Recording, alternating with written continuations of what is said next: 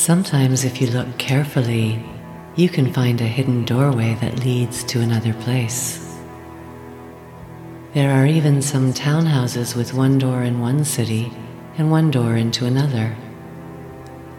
You could have been using the kitchen door in Vancouver for years, and then suddenly you discover a front door that you didn't know existed. And when you open it, you are in Montreal.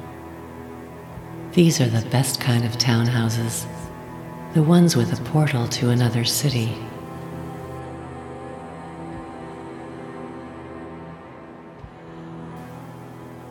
There is an opportunity to change in fire.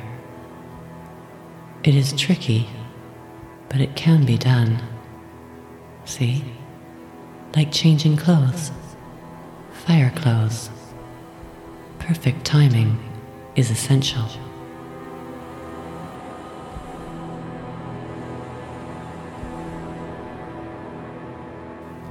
Bedtime Stories for Grown-Ups is a storytelling podcast that is inspired by the stuff of dreams. All episodes are now available wherever you prefer to listen.